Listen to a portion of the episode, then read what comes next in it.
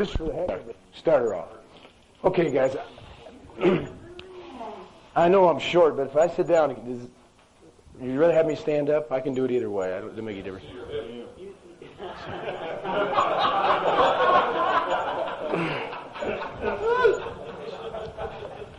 Mike, seriously, would you lead us off in prayer? We really need it, okay? Amazing how often that comes up, doesn't it?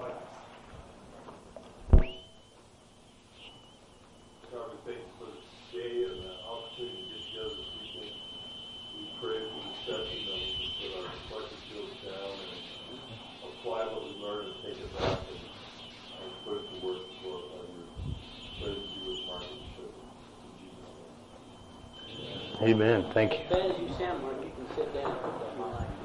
Actually, I breathe better standing up, but this is not good. It's getting worse as it goes along. So, uh, the topic is investing in your wife. Uh, I hope you're all in the right place. oh. Life? Straight man, that's good. Many of you know that I'm in the insurance business, and uh, so I like to I like to draw financial analogies. this is why I say don't share this with your wife right away. Run this thing by yourselves a couple times. But there is a basic law of compound interest that if we've got two thousand dollars of principal and we put it to work, two thousand a year being invested every year, putting to work at eight percent, that at age 65 we'll have a certain amount accumulated. Right? Right. So, starting at age 24. Who's 24 in this room? Who's close to 24? Give me a break. All right. If we took, what's your name? Tom. Tom, if you took 2000 a year, and for 41 years, and you made 8% on your money, and only Don can do that for you, because I can't, I'm in the insurance business. Uh, but if you could make 8% net, how much would you have accumulated at 65? How much, TJ? I said four hundred and thirty-two thousand two hundred and sixty-four dollars. What school did you go to? That makes sense. You're right, 632,000. I don't know. They must be changing the curriculum up there. It's all those televangelist influence on the. I cheated. I was in this yesterday too. Remember?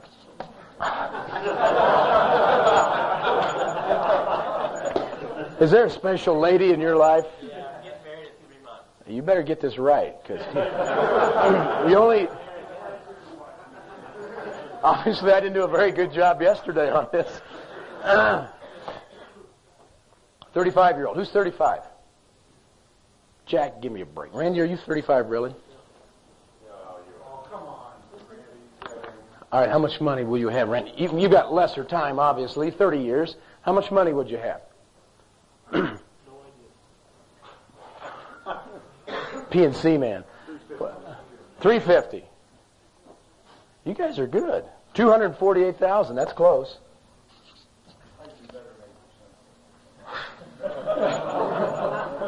We're going to come back to that point. Who's 47? And will admit it. Bob? Same deal. 18 years. You've got 18 years to put in at 2000 a year, and Don's going to get you at least 8%.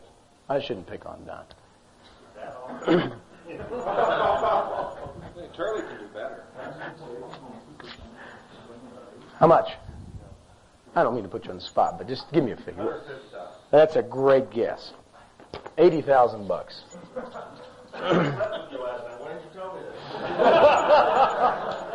you slept with me last night, and Lionel left me a check on my on my chest of drawers this morning. I don't know what's going on here. Cut this tape out of here. you should always do the first workshop, not the second. The point is, guys, there are some principles that in investing money that uh, no secrets, taking a little bit of the foundation, the basics, over a period of time at an assumed rate of interest, you can accumulate a lot of money. what I'd like to do is draw some analogies, as weak as they may be, perhaps weaker than my voice, of investing in our wives. And can we, can we, by the grace of God, influence the richness, the amount we have invested with our wives? now, her, her being a CPA would tell you that this only works if you put the money in at regular intervals and if you start taking money out, like some of us have had to do. You listened to George's testimony a while ago. I'm sure you had a qualified plan in place, George. Did you have to take any money out of it?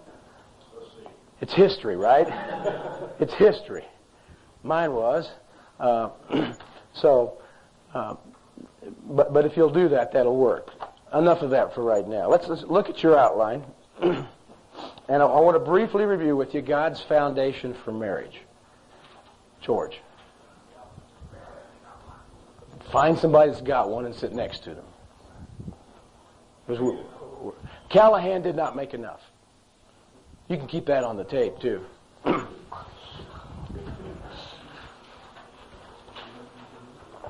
but, you know, I'm convinced, and, and you've been through this before, but let's go back to Genesis, and somebody with some strong voices read for me. Second chapter of Genesis. Now let's just review God's foundation for marriage. Again, the fact that I'm standing up here, this is not a lecture. This is should be give and take, guys. Please.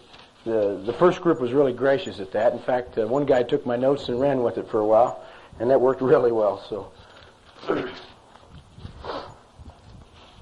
The Lord God said, "It is not good for man to be alone. I will make a helper suitable for him." Okay. God recognized that it was not good for man to be alone. As the Apostle Paul so aptly described it, you know, if you're going to burn in your desire, you better take a wife. And I, I would guess if we took a poll in this room, a high percentage of us would agree that it's probably good not to be alone, right? Yeah. he knew that we needed a helper. It was interesting because the, the, the passage prior to that, uh,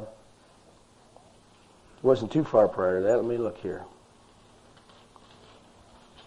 Oh, he'd already made the uh, birds and the, the animals and stuff.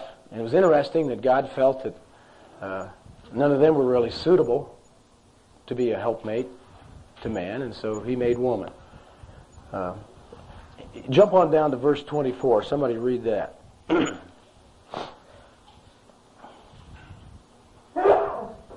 Anybody? For this reason, a man will leave his father and mother and be united to his wife, and they become one flesh.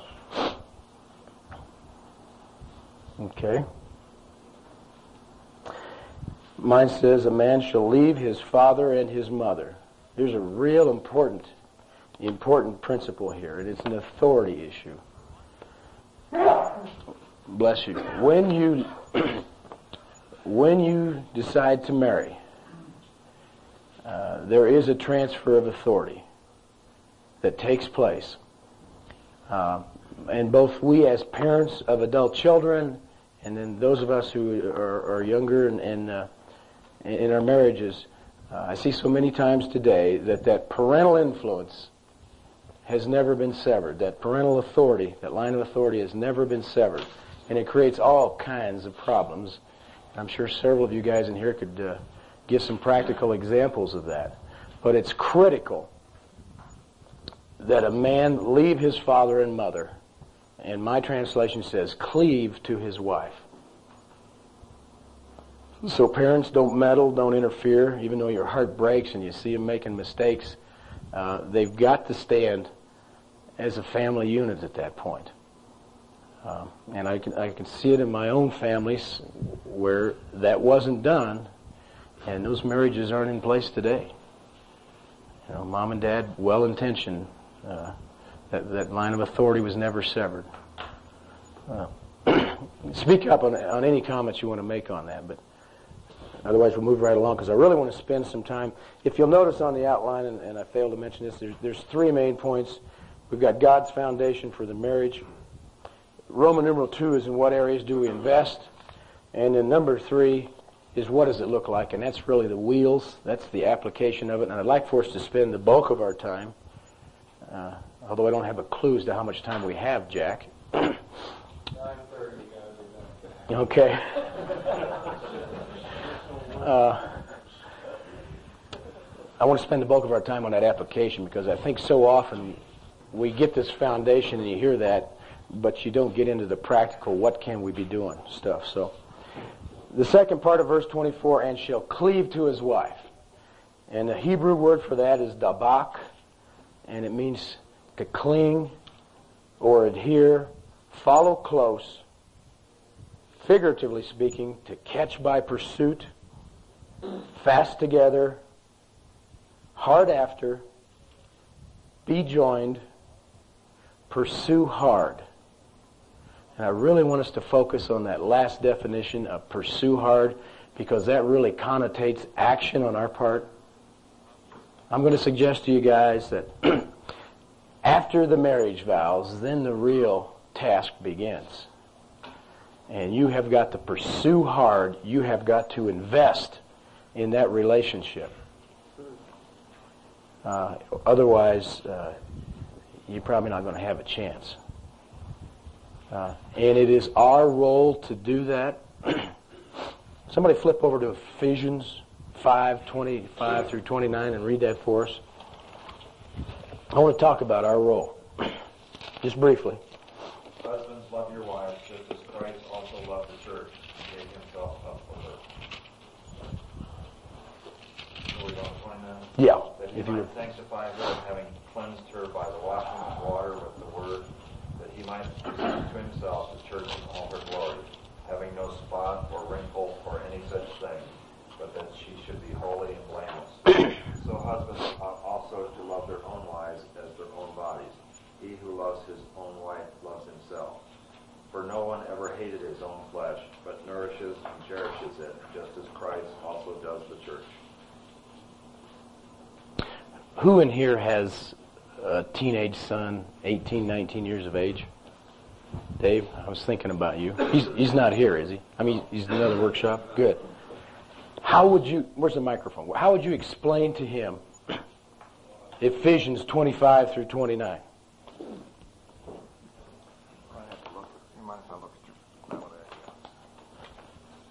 This is real important, guys. Layman's terms, how are you going to explain to him?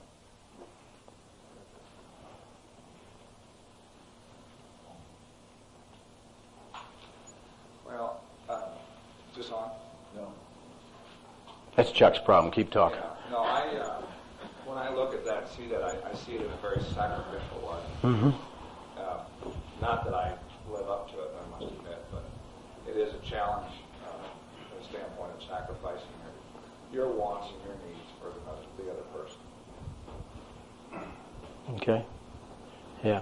It, and it is interesting that God says in an earlier verse, wives, submit to your husbands. But then it says, husbands, love your wives just as Christ loved the church and gave up his life. I mean, that, you talk about sacrifice, that's the ultimate. We all know we love our own flesh. And, and Scripture tells us that. Are you willing to give up your life for your wife? And I'm going to submit to you that that's our role. And flip back real quick to the second chapter of Genesis where we started. As I was studying this, something just came to light for me on this about our role. remember Harry Truman?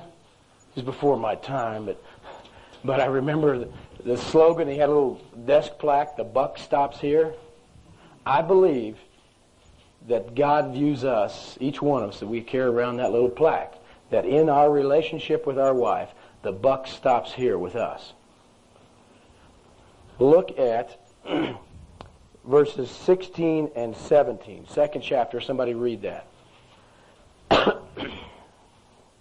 the Lord God commanded the man, You are free to eat from any tree in the garden, but you must not eat from the tree of the knowledge of good and evil. For when you eat of it, you will surely die. Yeah.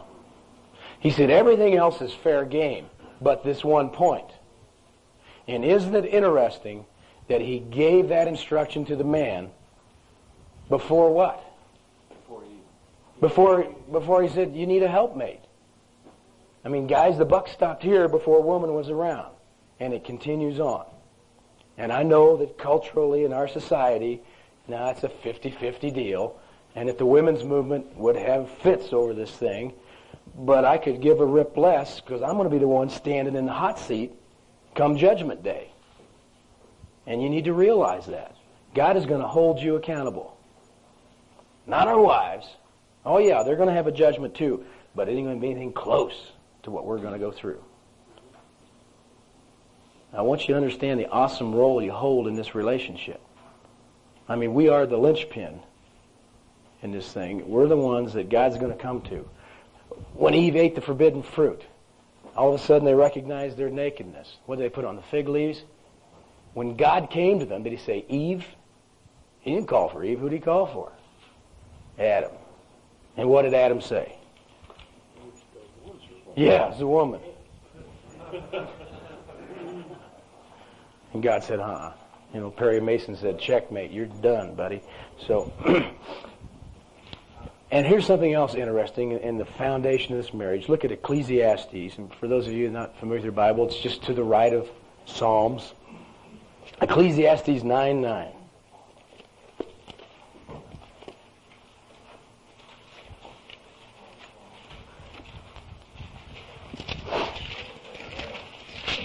Somebody, somebody read that Ecclesiastes 9 9. Solomon and all his wisdom. Joy life, joy life with the woman whom, whom you love all the days of your fleeting life, which she has given to you under the sun. For this is your reward in life, and in your toil, in which you have labored under the sun. Okay. Enjoy life with the woman who God gave you all the days of your fleeting life. Somebody have a different translation on that fleeting? Meaningless. Meaningless. Yeah. you got to study Ecclesiastes to put that in context. But basically, Sol- Solomon concluded that everything, everything apart from God was meaningless. And he had it all. and what does he go on to say? He says that this woman is your reward in life. Now, guys, we've heard a lot of teaching on eternal rewards, but how much teaching have you heard about rewards in this life? Have you heard any teaching about promised rewards from God in this life? Two places, TJ, that I've heard it. One is honor your parents, uh, that you may live long, so I, and prosper. That's Ephesians. Uh, it's Ephesians six or somewhere around there. And the second place that I found any kind of temporal reward is right here in Ecclesiastes. This is our reward. And as somebody so aptly put it yesterday in the workshop, you got to develop the mindset that no matter what the circumstances look like, this is it. You got to stick with it. It doesn't get any better than this. The moment you start thinking, oh God, you made a mistake, there's got to be a better option out there for me, you got real problems. Real problems in your marriage. Which brings us to Roman numeral 2. In what areas do we invest? And I'm going to submit to you that these next four points are the principle. They're the basic principle that we're investing every year. I mean, you, these aren't negotiable, these next four. Roman numeral 3, yeah, these are personal applications, but, but for Roman numeral 2, you got to hang tough in these areas. I could be wrong. Uh, challenge me, you know, whatever. That's just what we're here for. Point A, you got to have a commitment to this marriage. You know, no retreat. Couple, three scripture references. 1 Corinthians 7, 10, and 11. Somebody read that. uh, who, who's got the microphone? Where's it close to? Let's help Chuck out here. He's like a one-armed paper hanger back there. Uh, oh, you haven't? Well, we'll just run without you. Somebody take 1 Corinthians 7, 10, and 11. To the married I give this command, not I, but the Lord. A wife must, must not separate from her husband. But if she does, she must remain unmarried or else be reconciled to her husband. And a husband must not divorce his wife. Yeah. Somebody else have another translation of that last sentence? Should not send her away, should not divorce your wife. What's the instruction to the husband there? Yeah. Got to. Right? That's part of the commitment. Second scripture and this is not exhaustive. I mean, you can look in your concordance and probably find 20 more verses. But I just wanted to give you a flavor of what God says about this relationship. Matthew 5:33. And it follows a discussion on divorce. But I really want to focus on verse 33. Would you, would you read that, Mark? Have you got it? Or? No, I'm going to hit to Malachi. Oh, okay. We'll get you on Malachi. Who's got Matthew 5:33? Glenn? Again, you have heard that it was said to the people long ago, Do not break your oath, but keep the oaths you have made to the Lord. Yeah. You know, guys, we take this beautiful woman. Our juices are flowing. You know, I mean, everything about her just uh, brings us alive. And we stand up in front of all these witnesses, an ordained minister, all of our friends, in front of God in God's house, and we make these vows. And what do we say? Till death do us part, unless it's a contemporary ma- marriage. And what do they say? As long as this works out, I'm going to love you, dear. What kind of commitment does that show a woman? What's going on out there?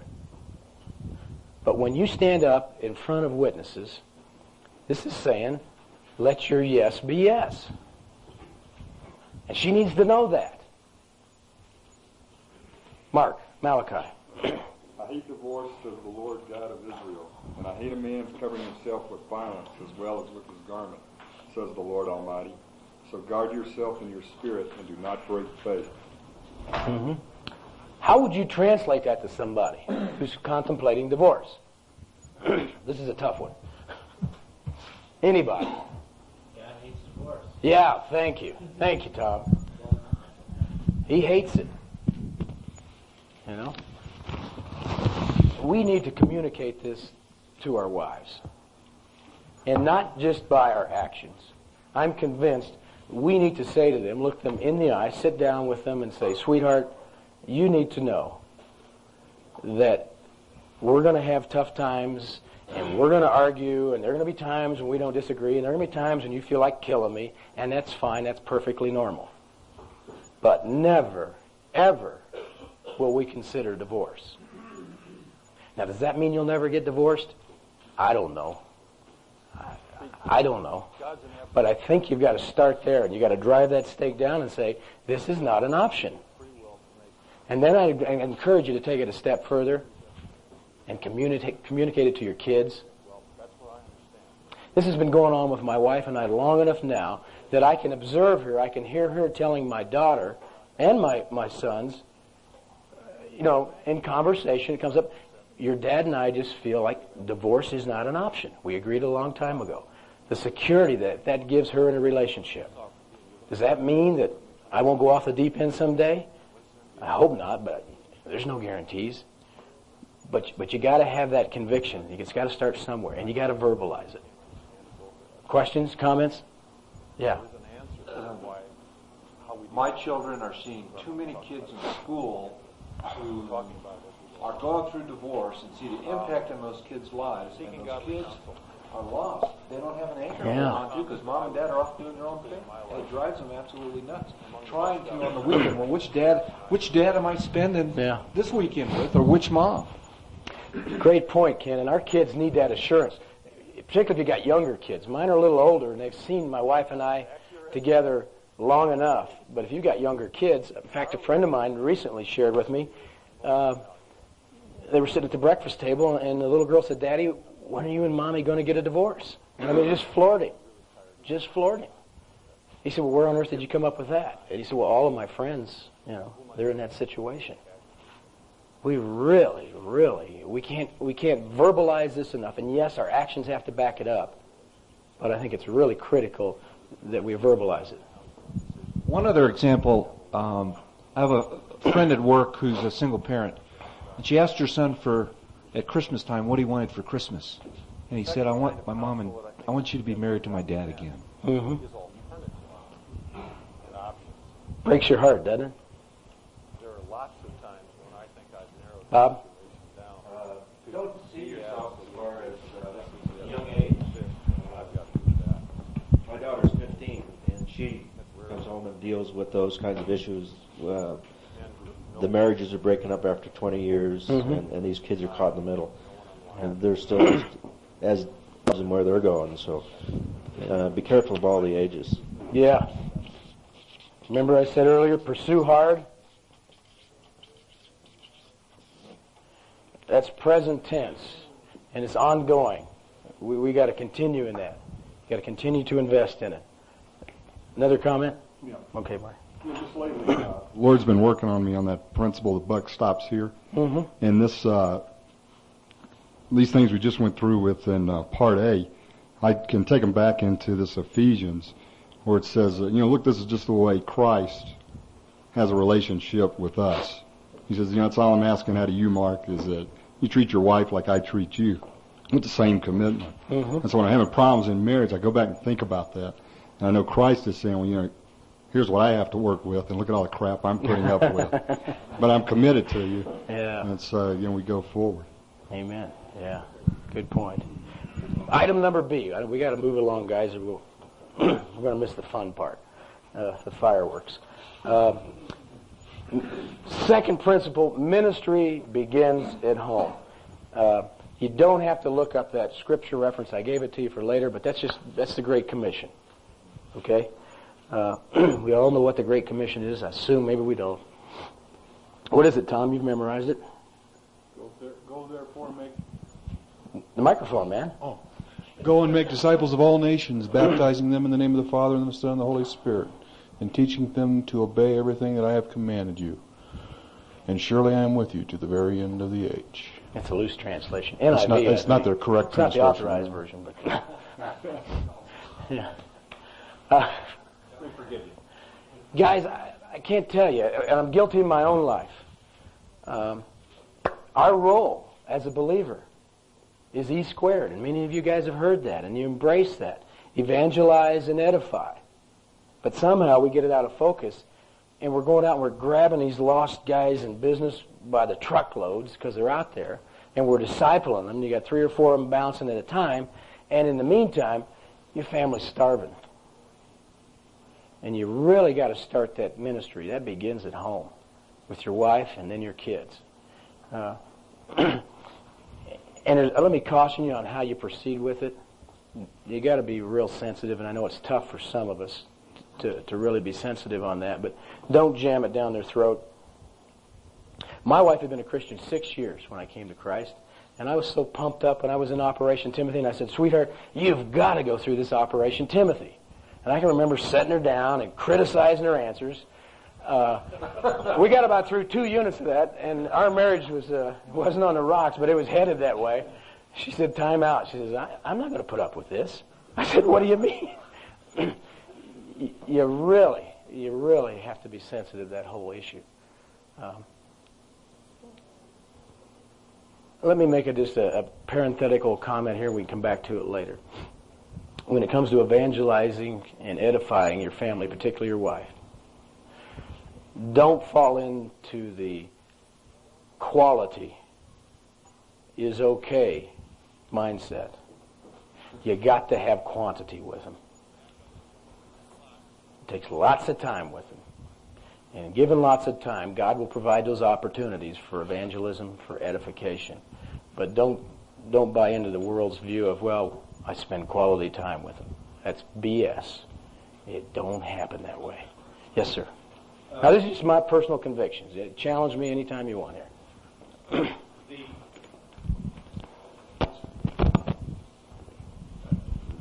The point that you make is is valid, uh, whether we're talking about our wife or our kids or, or anybody else, and that is, uh, as you sat down and did the Timothy, uh, the relationship became secondary to the to the mission. I'm You know, task oriented, yeah. Yeah, and you know, if we want to teach our wife something, it, it has to be in the context of the relationship. The same way with our kids, our coworkers, whoever we're trying to evangelize.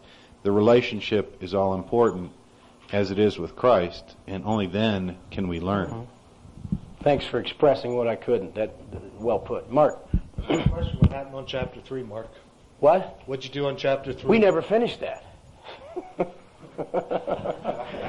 I'm slow, but no, we, we did. We never finished Operation Timothy. no. We moved on to something else. so, now she's taken other women through Operation Timothy, so I assume she knows what she's doing. But it, Not going with you. no, not with me. That's a trip she's not making with me. so, item number C: honor your wife. Somebody read 1 Peter three seven. what, what is our timetable on this? Yeah, we're, we're short. We ain't gonna make it. You husbands likewise live with your wives in an understanding way, as with a weaker vessel, since she is a woman, and grant her honor as a fellow heir of the grace of life, so that your prayers may not be hindered.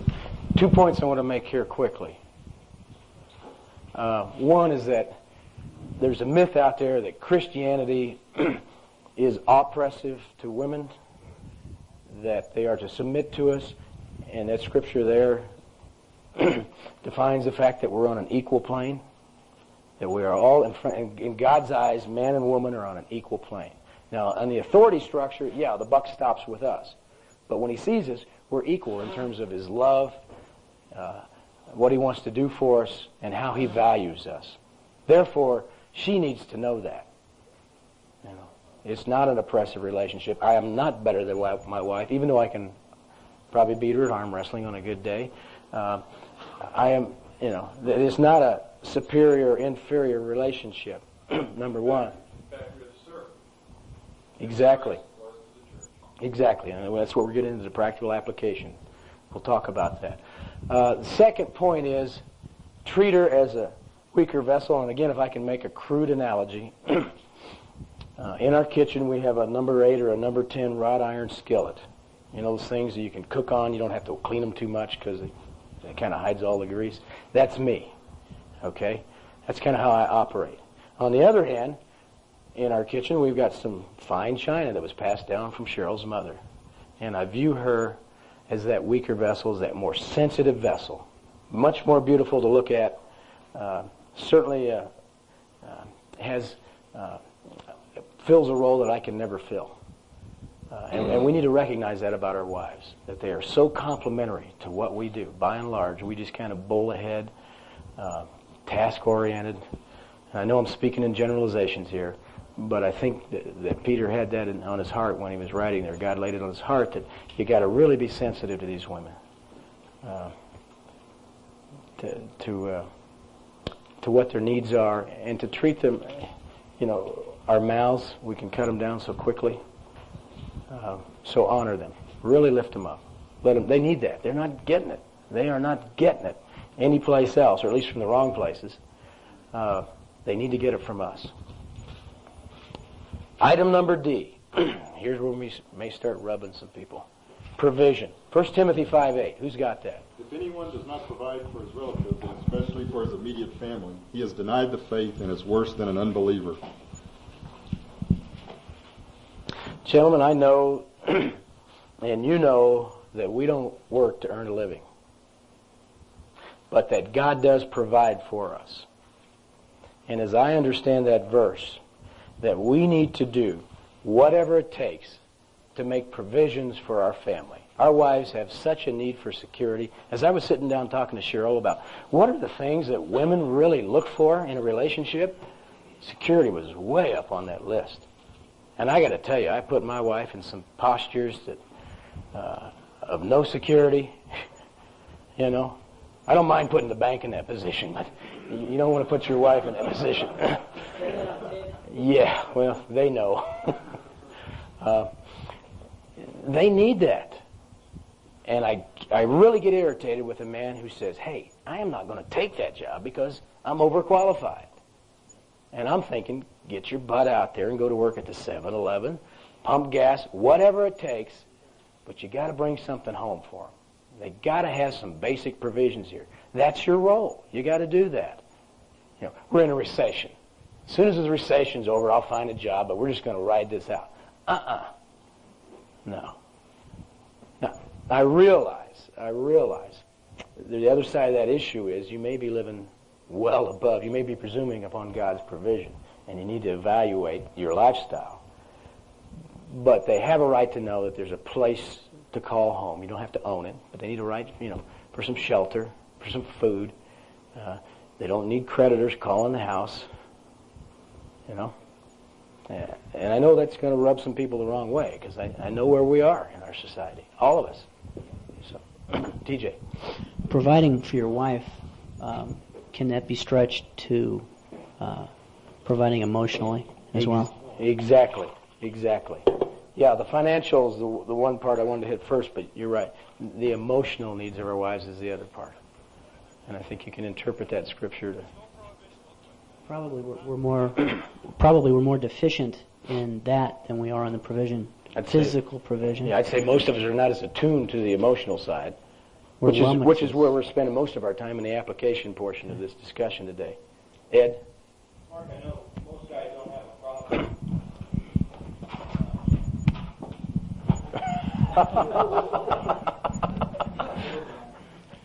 Most guys don't have a problem when it comes to their parents and when their parents need support, financial help, etc. Mhm. But a lot of guys chafe when it's their wives' parents. Yeah. That might impact their living standards a little bit. Can you comment on that? I'm really biased on that one too. I I sell insurance, and so I get a chance to talk to people about provisions they'd like to make for a widow and children, and I'm amazed at how many guys say, "She doesn't need that. She can go back to work." Um, I don't know what it is about the male mindset that uh, self-centeredness, not an appreciation for what what reward God has given you. You really don't see her as a reward, as a treasure. Um, and I guess bottom line is, it was mentioned up here yesterday. Intellectually, we understand we're going to be held accountable for our consequences, but viscerally, we don't behave that way at all. We don't think God's going to chastise, discipline, suffer loss. We're going to suffer loss for that, but we will. Because if we really felt like we were going to suffer that loss and it was going to be painful and something that we just wanted to avoid, then we'd, we'd be more considerate, I think, Ed, about the needs for our family. And I know there, are, a lot of you guys out there, you're already taking care of that. I mean, you got a heart for it, but boy, uh, there's just a whole bunch of us that that doesn't come natural to. So. That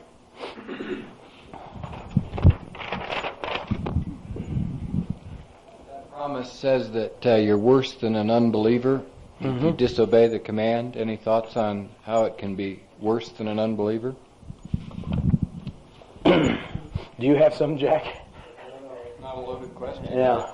I, I couldn't imagine any. What's worse than that? Yeah, well, you know, King James says uses the word infidel. it seems pretty strong to me. Uh, I'm not sure what that looks like, although uh, you and I both have been going through Revelations for the last couple of years, um, and that's not a pretty sight.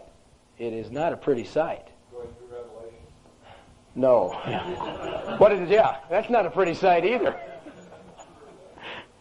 You got to be uh, kind of sadistic to put up with it. No. Uh, the consequences that is described in that book uh, is just not something. You, when they talk about the lake of fire, guys, that's not a place you want to be. Uh, if, if any of you out there now are not sure that you're in the kingdom, you're a fool if you don't get that assurance before you leave this ranch. Uh, because the, we all live forever. Everybody lives forever. It's just where you're going to live. And you don't want to be in that lake of fire. Now, as, do you lose your salvation? I don't think so, Jack, but loss of reward? Absolutely. I think there's going to be loss of reward if we don't provide for our families. And beyond that, I haven't. Uh, any other thoughts on that topic? Herb? Two things, Mark. One, one in terms of worse than the unbeliever or the infidel. You know, there, there's all kinds of scripture which says we should encourage one another, we should edify one another, and, and what an example we're giving to the unbelieving community if we don't do that with our wife Yeah. or with our family. That that's maybe more simplistic, perhaps, than what you were addressing. But the, the other thing I wanted to comment on was, was in-laws, which uh, was, was asked here just a moment ago. Uh, the Lord took my own parents home to be with Him about 37 years ago. And I really didn't have to, or I didn't have the opportunity to see them grow older and so forth. But instead, He gave me the opportunity to, to uh, work through some real difficult times with my, my wife's folks. And uh, that, that's been a real joy. And I, I sure I sure think that applies to in-laws. Mm-hmm. Yeah. There's a household. Yep. Part of that immediate household. Let's get into the putting the wheels on this thing. And guys, this Roman numeral three, I think, is where you can. This is where you, the difference between my rate of return and Don's and Ed's. I mean, you can really get up some high numbers here if you'll invest in these areas of personal application. I really believe God honors that. You'll see rewards in your marriage that you never would have dreamed of. And these are listed. I got about uh, six items here listed, not necessarily in order of, of, priority, but again, in conversations with my wife and the study of the Scripture, uh, just some things I felt like I wanted to share with you. And the first one is forgiving. And I guess I'm sharing these because these things don't come easy to me. I mean, I, I've learned these lessons. I'm learning them the hard way. Uh, don't hold a grudge. I mean, I tend to be so critical uh, not only of my wife but of my kids. You know, I, I'm I have an uncanny ability to, to see when things are wrong in other people and really point it out. You know, I should I should have worked for the IRS or something. You know. But uh, don't hold a grudge. And I'll give you some scripture references on this of God's examples. I didn't put them down, but but uh, if I forget to give you the reference, let me know. I'll give it to you. On this one, just a singular reference, Matthew six fourteen. It's the tail end of the Lord's Prayer. Uh, admit your faults. And don't just say, I'm sorry, or I was wrong. But ask for forgiveness and really call it what it is sin. I think our, our wives and our kids need to hear us use that word. They need to hear us admit that we're sinners. And when we make that mistake, when we sin, they need to, to hear our confession and asking for forgiveness. I, I can't tell you, and I'm sure you guys got stories out there, when you do that with your wife and with your kids, what a powerful impact it has on the relationship. I mean, God just kind of heals it. Uh, you just know it's you know it's the right thing to do, but it doesn't come easy. None of us like to admit that. Uh, yeah. Scriptural reference for asking for forgiveness. No, no, Jack. uh, not off the top of my head. No. Do you?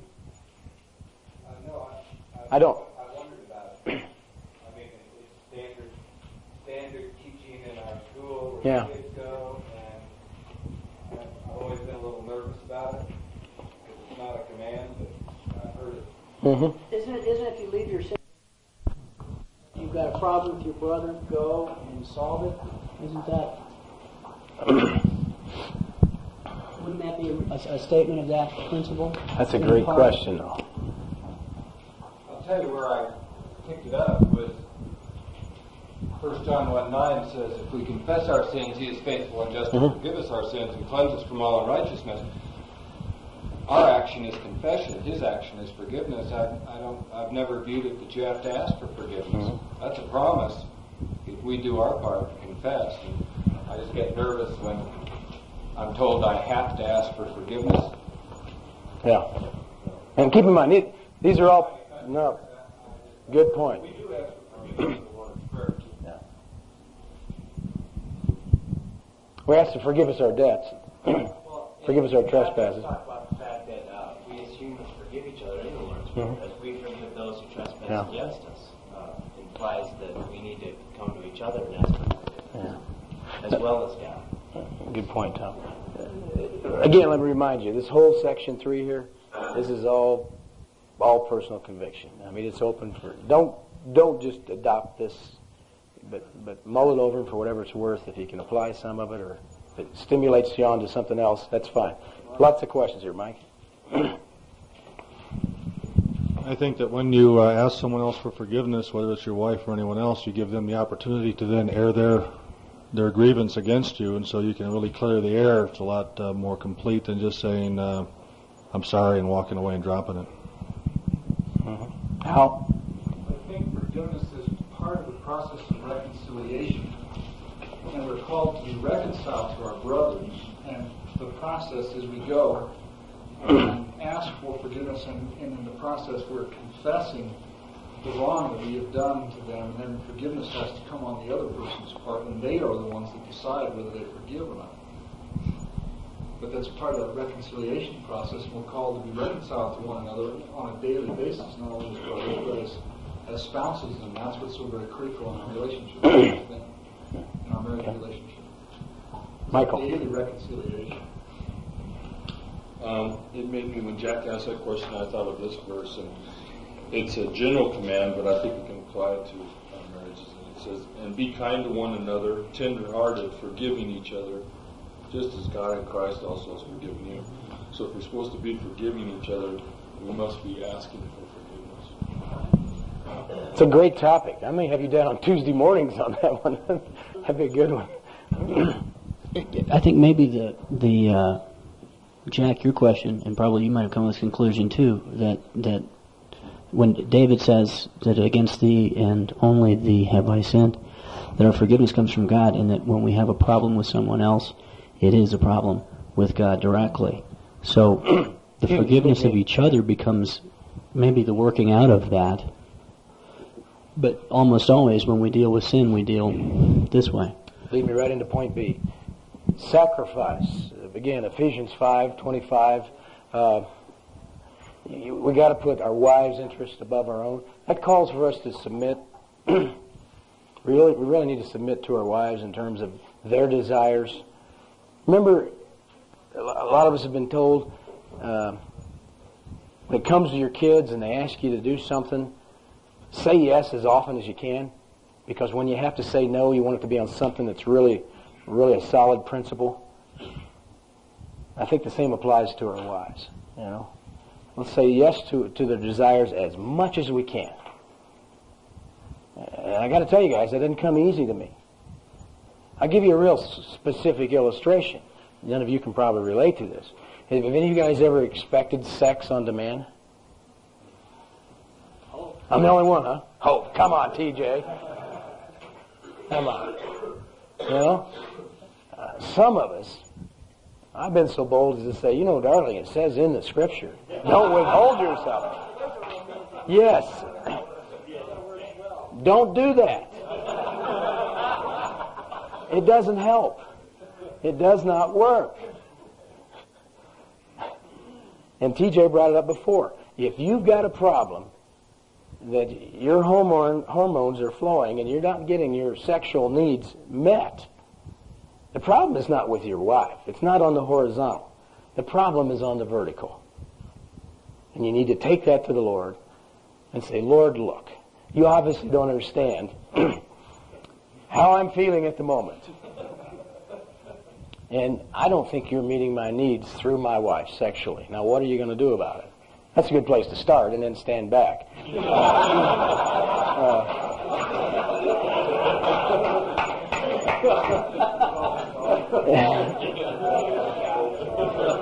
but in, until, uh, and it took me years and years, and I still, I still don't have this under control.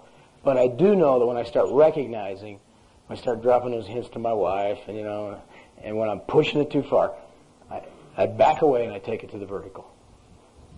Say, Lord, uh, you got to help me with this because I, I don't want to, I don't want to abuse the relationship. I don't want to be insensitive, uh, and you know, I don't know if that ever gets resolved. I don't know, but but I do get. There are times when I do get peace on that issue. But one thing I'm sure of, it doesn't help to keep nagging at the vertical, on that horizontal relationship. It just doesn't work. Yeah. Somewhere along the line, does it not take you and your wife to discuss that and attempt to resolve that between yourselves? Because if you only take it to the Lord and you don't communicate with her in a fashion that, that lets her know your needs, I think you're setting yourself up for problems. I mean, it's got to be both ways. I agree with you that you have to go to the Lord, but you also have to be able to communicate with her. And I think that's why we laugh about the scripture you just talked about, but it does say, don't deny each other your duty to one another. And I don't think Paul was saying, wives, roll over when he wants you to. Um, and I've had some clients come to me where, frankly, the woman says she's got this problem because he doesn't have any sexual drive. Uh-huh. And she doesn't know how to handle it. And I think we have to learn how to communicate that with each other. And if we can't, we need to go to somebody, whether it's a pastor or somebody trained, to help us deal with that issue because sexuality is very important in our marriages. Yeah. I think we're fools if we deny it. I think it's a great point, Hal. I, I will tell you this. I've experienced more pleasure out of pursuing some of these other other items down here. Uh, and in turn, my wife has become more romantic because of some of these other items than, than just, you know, dear, I really once in a while need something. And uh, item number C. But she can communicate with you when Mark hears what Yeah. makes me Yeah. romantic when you're Exactly. talking to your kids and you're Yeah. helping out here and there and some of those things. That's not what I'm talking about. Yeah. Good point. Communication, which is point number C. Intimacy. We're going to have to take the short form on all this. I'm sorry. Uh, Scripture reference on the last one. on the sacrifice, Ephesians 5:25. Communications. I may be stretching this, but 1 Thessalonians 5, 16, 17, and 18. I see the commandment there. Rejoice always, pray without ceasing, and everything give thanks uh, to our Lord in Christ Jesus. um, you you got to let her what's, know what's going on in your life, but just some, some things that I've learned the hard way. Find out about what's going on in her life first. You know, be sensitive to her, and no IRS agents in the room, right? If it's just a little tip, and this is just may not apply to you. If you got a cellular phone, I'm 12 minutes from the office to the house, and something that really helps is when I pull out of that parking garage and head home, punch in the number and say, "Sweetheart, how are you doing? What's going on?" From then on, it's automatic pilot the rest of the way home. I'm listening. And by the time I get home, I know what I'm walking into. And she's had a chance to vent it. Just, you know, just a little personal thing there. Uh, I don't know about if you can deduct that airtime or not. But, uh, but it, for whatever it's worth. Uh, yeah. Herb? uh, just let her talk, let her know what's going on. Uh, we were at a Music Evangelism Foundation conference a few years ago. Howie Hendricks was speaking, and he was talking about the priorities in your life and the most important people in your life. And then he said, Men, if you want to show your wife how important she is to you, let her look at your day timer. Is her name in your day timer? And about that time, I felt a sharp jab in my ribs. And I knew I was in trouble. Because if she looked at my day timer, I mean, she was not the main, main agenda in there. I got to tell you, I put that down. My wife and my kids get in my day timer. You got to make time for them. Uh, and you got to communicate that to them. On the subject of intimacy, um, to a woman, there's a correlation between intimacy and the amount of time you spend with them. And to a man, it's sex, you know? Sex, intimacy, same thing.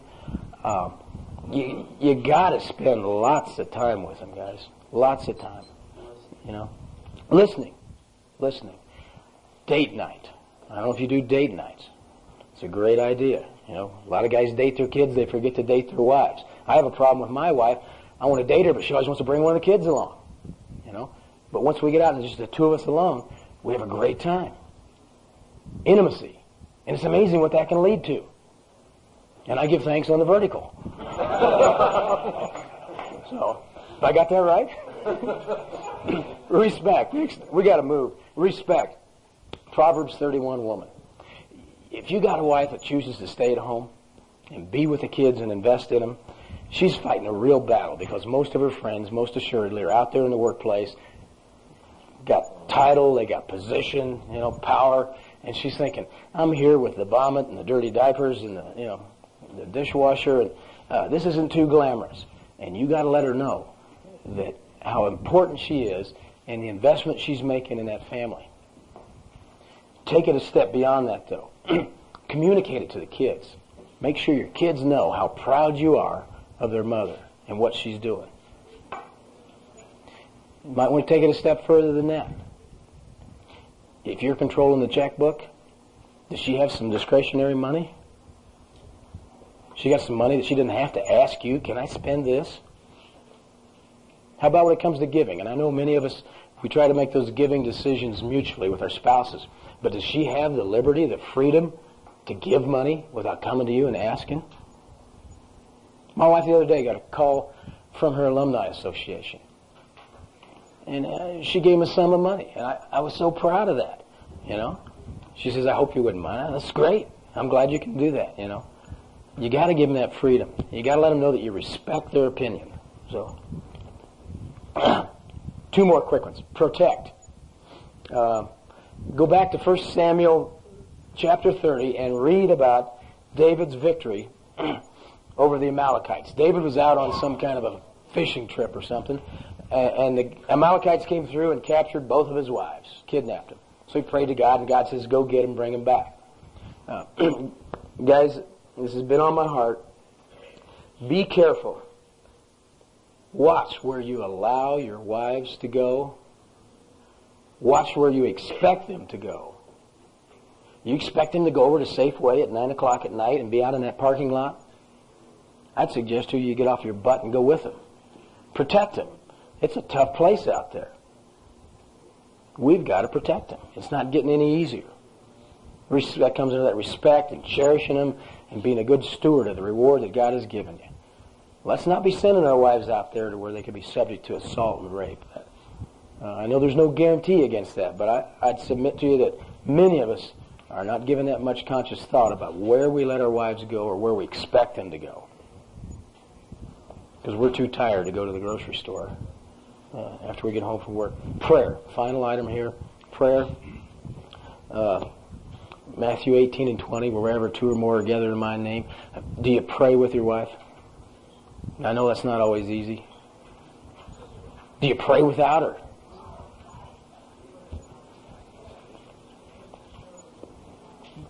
You, you really need to really need to look at that issue. And I know it's a tough one, but again, I think these are just all personal applications, but they'll make the difference in that, that compound interest rate that'll really multiply. And all of us are either going to be investing or withdrawing from that relationship. And it takes character, guys. It takes character. You get all pumped up about what you hear up here at the ranch. You say, boy, when I get home, I'm going to do this or that. I heard a definition of character the other day I really liked. It says, character is the ability to carry out a worthy decision after the emotion of making that decision has passed. And I encourage you, if it's on your heart that this is something I've got to do, there's going to be a million agenda items come over and want to take its place. Have the character to see it out.